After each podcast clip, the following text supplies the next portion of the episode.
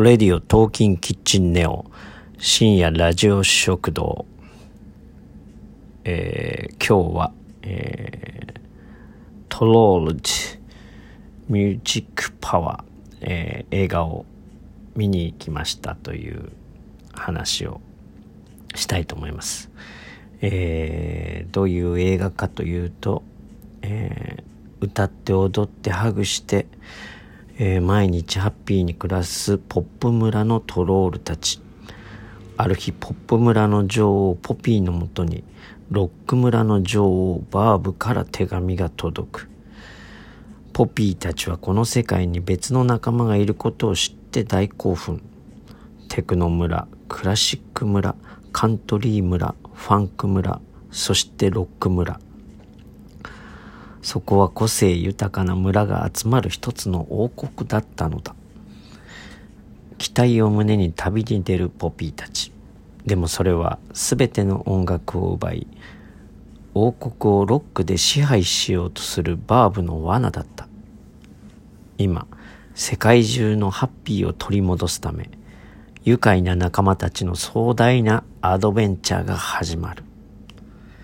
という、えー、3D アニメーションの、えー、映画なんですけど、なんとこれに、えー、我らの、えー、上白石萌音さんが、えー、主人公の、えー、ポピー役ということで、ね、これは見に行かなくちゃいけないということで、ね、見に行ってきました。あの、その 3D アニメーション結構良かったですね。うん最初の方のシーンであのドラムがねこうドラマーがあのタムをね頭で叩くっていうシーンがあるんですけどね。それでなんかこうおいいねっていう感じになりましたね。うん。なんかなんか世界観があのマッドマックスにちょっと似てるなと思ったんだけどそう思った方はいなかったんでしょうか。うん。なんかマッドマックス最新作と似てんなってちょっと思いましたけどね。うん。あの印象に残るセリフとかがあったんですけどあの顔顔へのねあのタトゥーはやめとけ。就活に困る。っていうセリフが私にとっては印象的でしたね。ああとはなんかこう子供たちへのメッセージっていうんですかね。なんかそういう意見が違う人の意見に耳を傾けよう。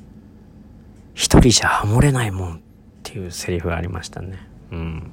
確かに。音楽はね一人じゃちょっと寂しいところありますよね。うんうんうん。あとはね勝った方が自分たちの都合の良いように歴史を書き換えるからねっていうセリフもね、うん、そうだね、その通りっていう、こう、子供たちにね、うん、知ってもらいたいね。歴史っていうのはそういうことだよという、勝った方が都合よく言ってるんだよっていうことは、これね、伝わるといいですね。うん。で、この、トロールズはね、あの、歌と踊りとハグが大好きな妖精らしいです。なんか最近あの、妖精の物語多いような気がしますね。うん、そうするとなんか辻褄が合いやすいんですかね。うん、まあ昔からか、妖精が多いのは。うん、で、その悪役のね、バーブっていうのは中里依紗さんがやってるんですけども、あの、それはやっぱりいいですね。うん、だけどなんか結局あの、ロックが悪いってっていう感じの なんか感想を抱きますね。あ、あとね、面白かったシーンはね、あの、なんか落ち着かせるときに、あの、これはなかなか今の人間社会ではないなと思ったんですが、あの、目ん玉を なんかこう触るっていうか、その、目ん玉を触って、なんか落ち着かせるみたいなのすげえなと思って、未来はそうなっていくのかなと思いましたね。うん。まあそして、えー、ね上白石萌音さんとウェンツさんのね歌がねやっぱねこれはねすごいですねこの日本語でねこうこう合わせるっていうのはすごいなとこれはね最初にこうね宣伝でも見た時もすげえなと思いましたけどもこれはなかなかかなり練習したんじゃないかなって思う思いますねこれはね。すごいすごい。まあ普通の人がやったら結構ダサい仕上がりになりそうなところを感動を与えるっていうところがすごいですね。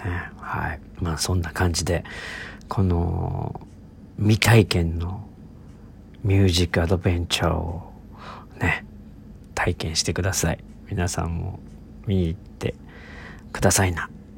それではまた。